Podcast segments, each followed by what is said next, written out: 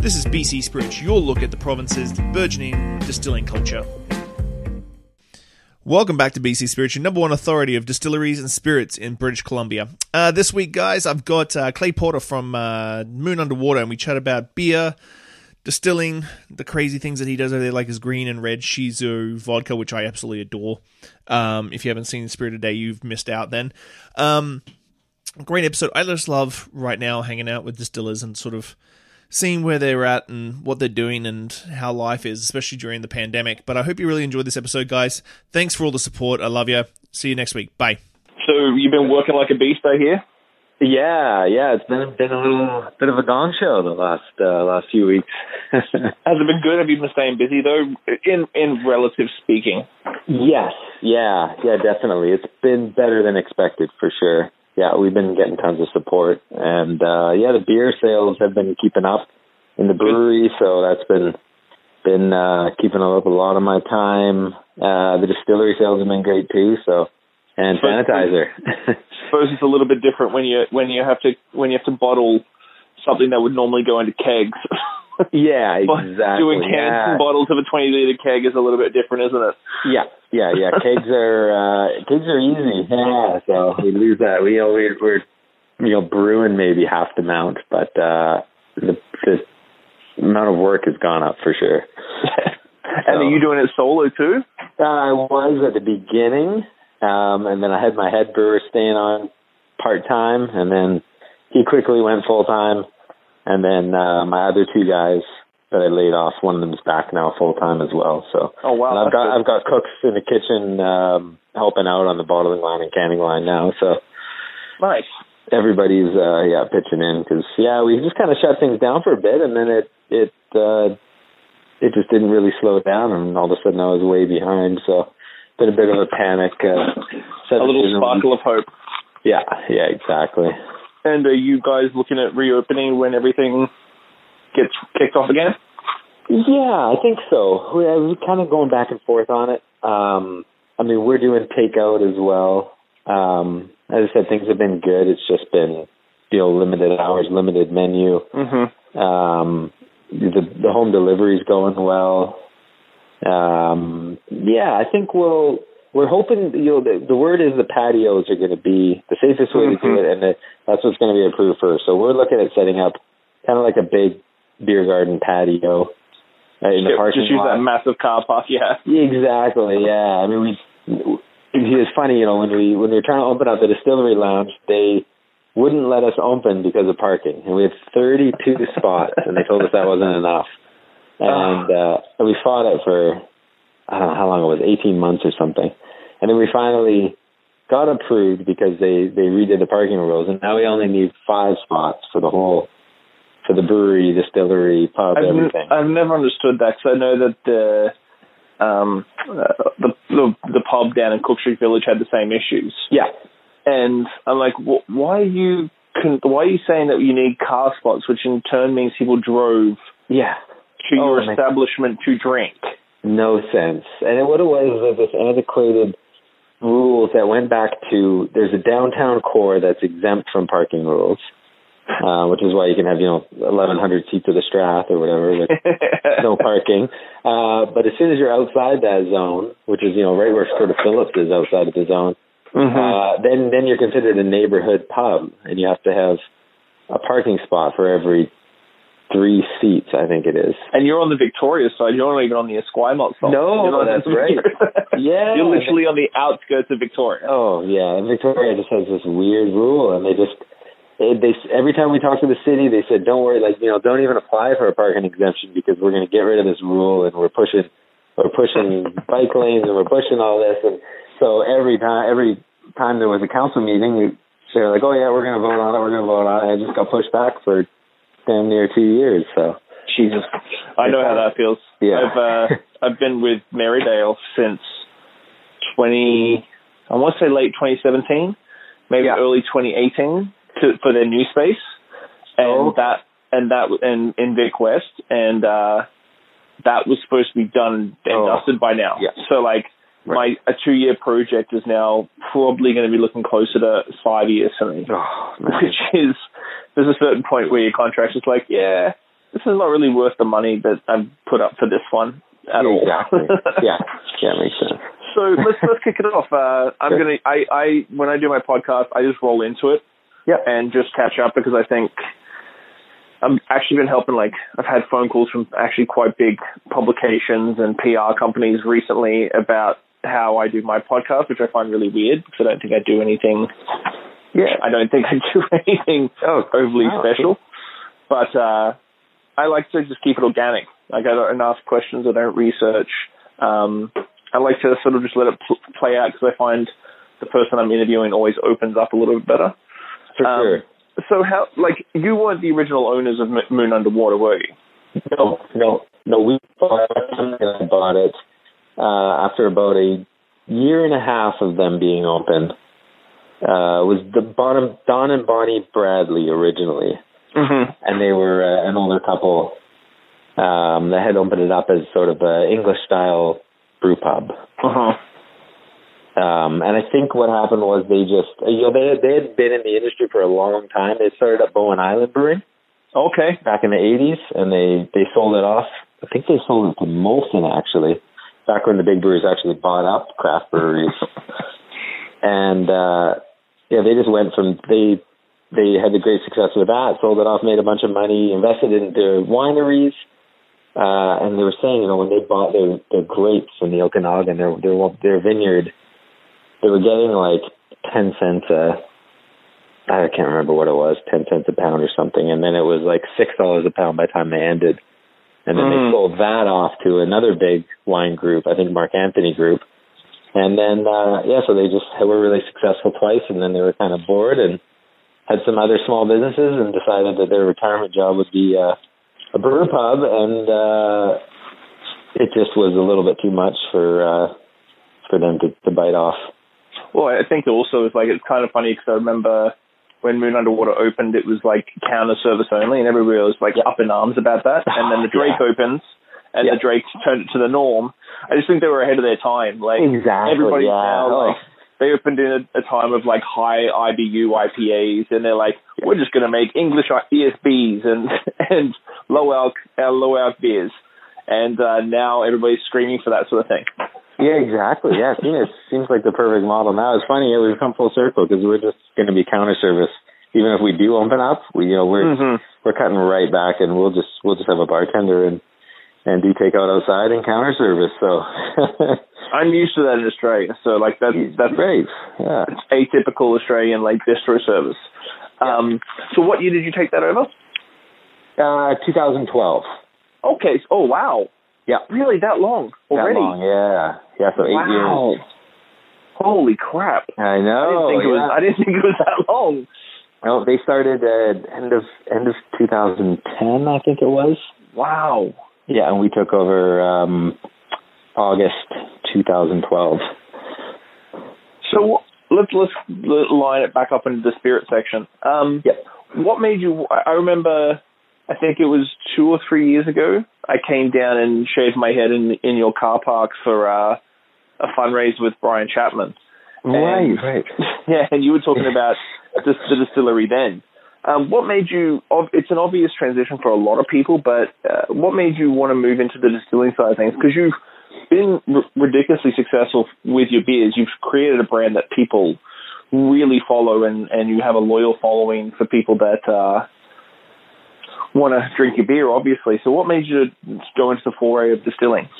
Uh, it was a combination of things. You know, it was always in the back of my mind. I did my master's over in Scotland, so um, I spent a lot of time in the distilleries and the, the Scotch whiskey distilleries.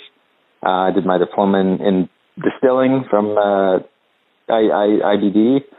Um, so it was always sort of something that I wanted to eventually get into. Um, I had the home moonshine still for for ten years, uh, messing around, messing around with mostly whiskeys. Um, and then it came to a point, you know, we had our five year anniversary. Uh, the lease was coming up on the space in front of us, which was the Modern Beauty Supply Shop. So remember that it was a, a sort of a, a supplier for salons. They had like a showroom, and then they had a a tile hairdressing teaching room in the back, and then they had a big warehouse. So I had my eye on that warehouse for the brewery because we were running out of space and we need to really Mhm. improve our, our cold storage.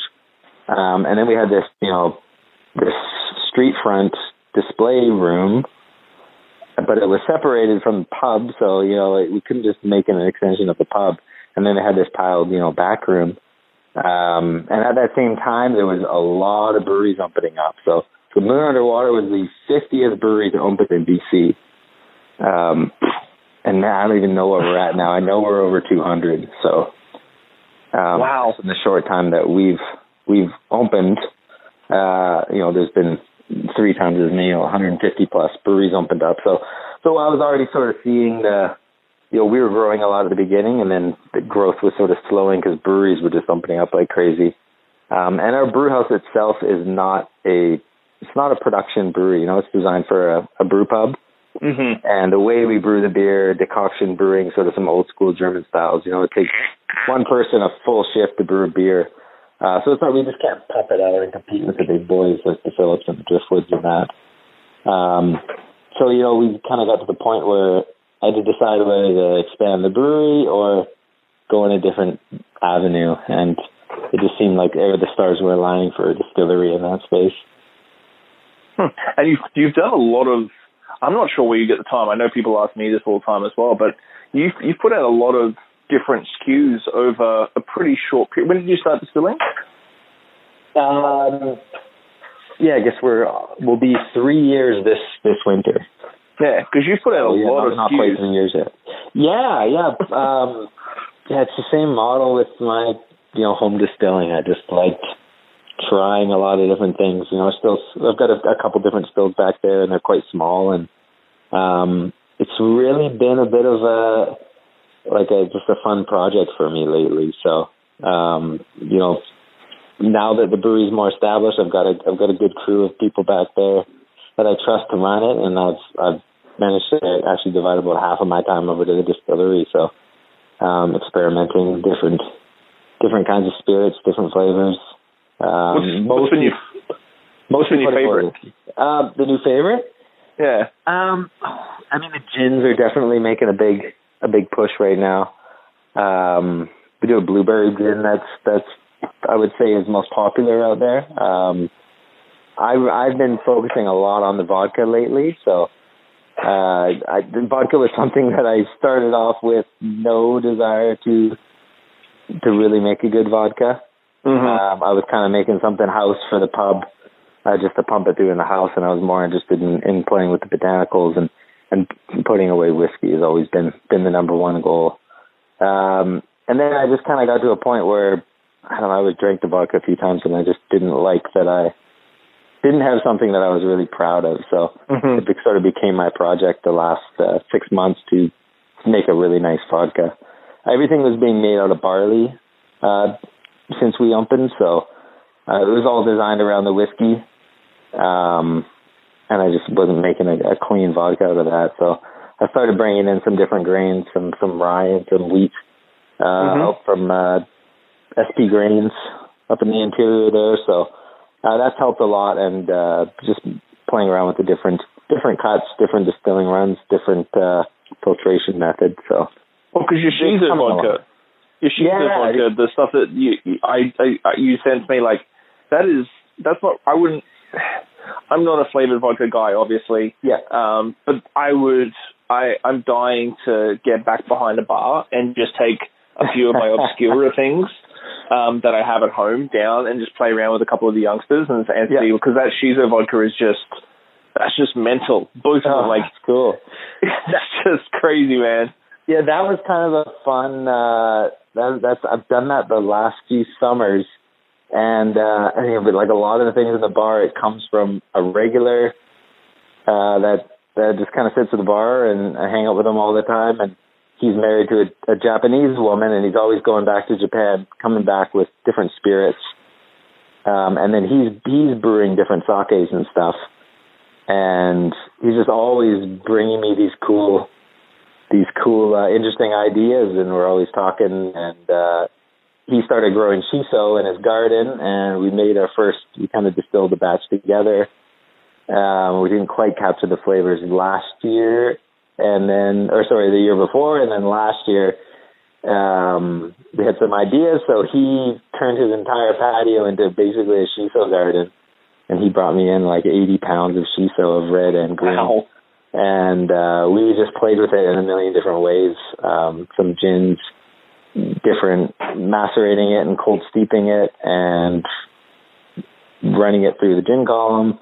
And we kind of came up with a combination of both to get the color and the flavor and the aromas out of it. And yeah, it was really fun. That's, that's probably my, my favorite spirit so far.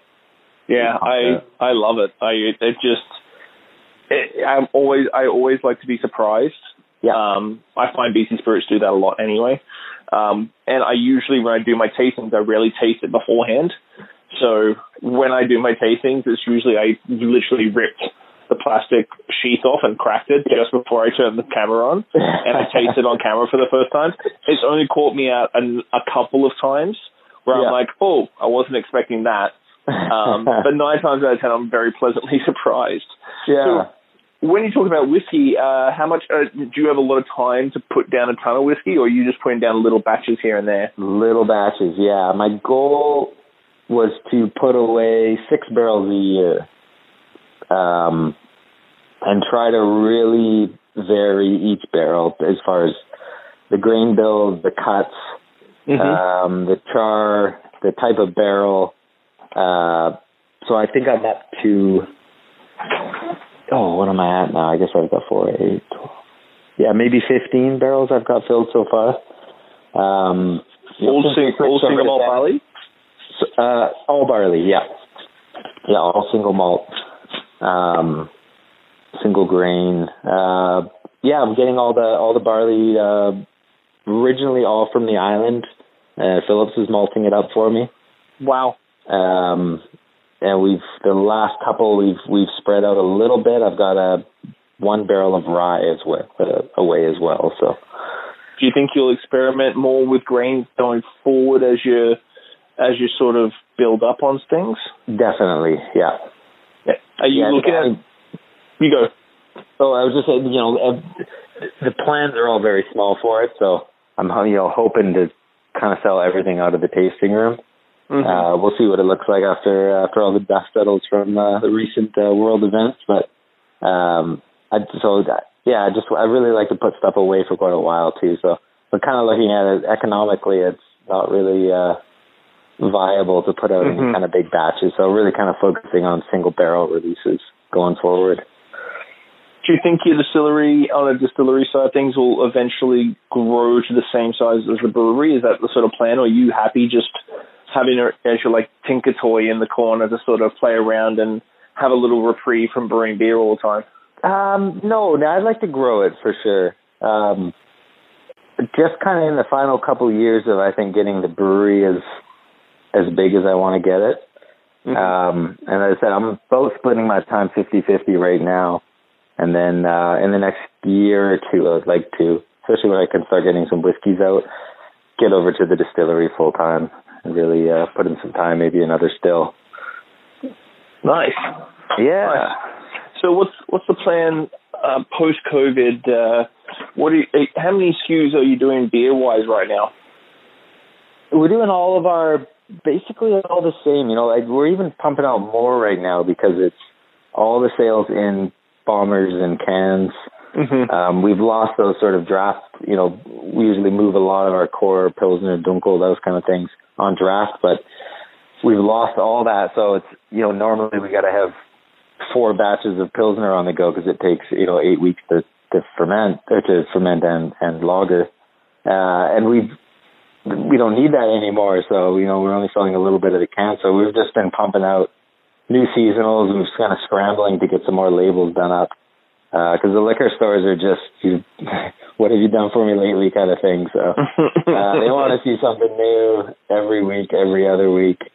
Um, or we just lose that shelf space. And I think all the breweries are in the same boat right now. So um, we're probably better off than most, being that we didn't rely on a lot of draft accounts. So mm-hmm. you know we're not. I mean, we relied on our pub, so I, you know, that's a big loss for us. Uh, you know, we probably send about sixty percent or so uh, on draft, and most of that through our own pub.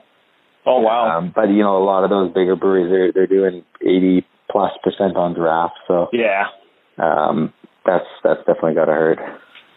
Midge Um, so tell me behind because I think you're the only person that does it, and it is a Victorian classic.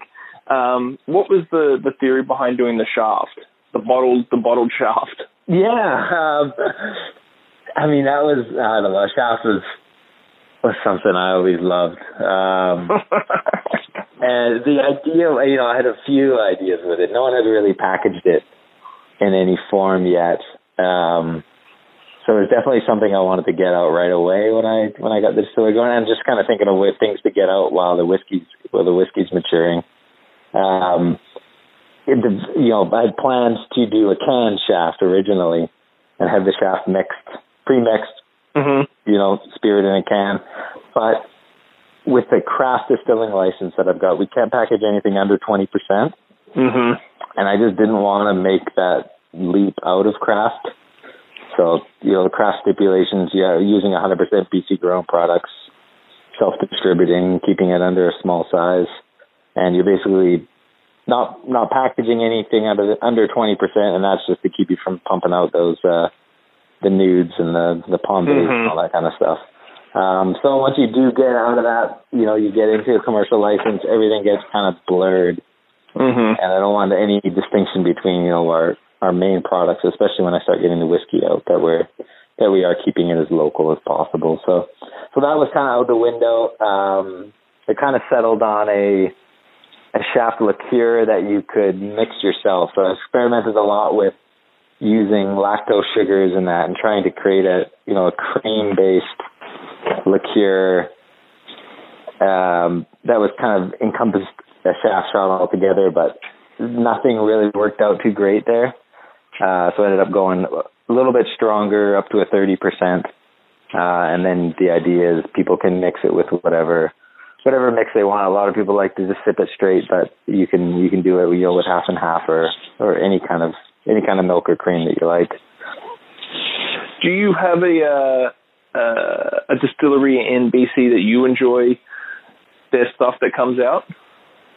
Ah, that everybody on the island's awesome. Um, I mean, even the scene in Vancouver is great. Um, I, I know the guys at, at Tofino pretty well, so um, yeah, they're they're great. I've I'm just getting to meet a lot of the people in the industry. Um, mm-hmm. You know, the Merridale uh, cocktail uh, event that they did, I think the last couple of years was the first real event that I've that I've actually been able to go to. Mm-hmm. Um, they hadn't they hadn't had a chance to enter any of the awards or anything like that. Um, yeah, I mean, obviously Sheringham's a, a big one. Uh, I can I can see how Tofino would be right up your alley. They, the guys out there are, are kind of crazy eccentric experimenters like you too. Like, oh yeah. Oh man, we were drinking that uh what did they do? A mango jalapeno. yeah. It's just oh, like God, it was it was great. It had such a burn to it, but not something I thought I was gonna actually enjoy and complete polish off like half a bottle up at Mayville. yeah. Well, um I'm really glad I I'm really glad I got to know it, behind your passion and and and what sort of makes you tick because like the brewery distillery thing I think I'm actually surprised that more distilleries haven't gone into the brewery, uh, the distillery side of things, just with yeah. the the whole vodka thing. And uh, I, I'm hoping in the next couple of years we don't see an explosion. We it's been big for distilleries, but it's nothing compared to the craft brewing scene. Right. Um, and I'm, I'm surprised that more are jumping on board and, and making whiskey because I think whiskey is going to whiskey BC whiskey is going to be really big in the next couple of years. Definitely. So, but uh, I'm going to let you have a couple of hours to to relax before you have to go to bed and uh, be back up again t- tomorrow because you go to Vancouver tomorrow, don't you? Uh, no, yesterday I did Vancouver. Yesterday, Vancouver. So, that, yeah, I've been. Uh, my my mom's been running the pub. Uh, my dad's been doing the deliveries. I've been doing the Vancouver ones. Um, yeah, it's been a gong show. Seven seven days a week, pretty much.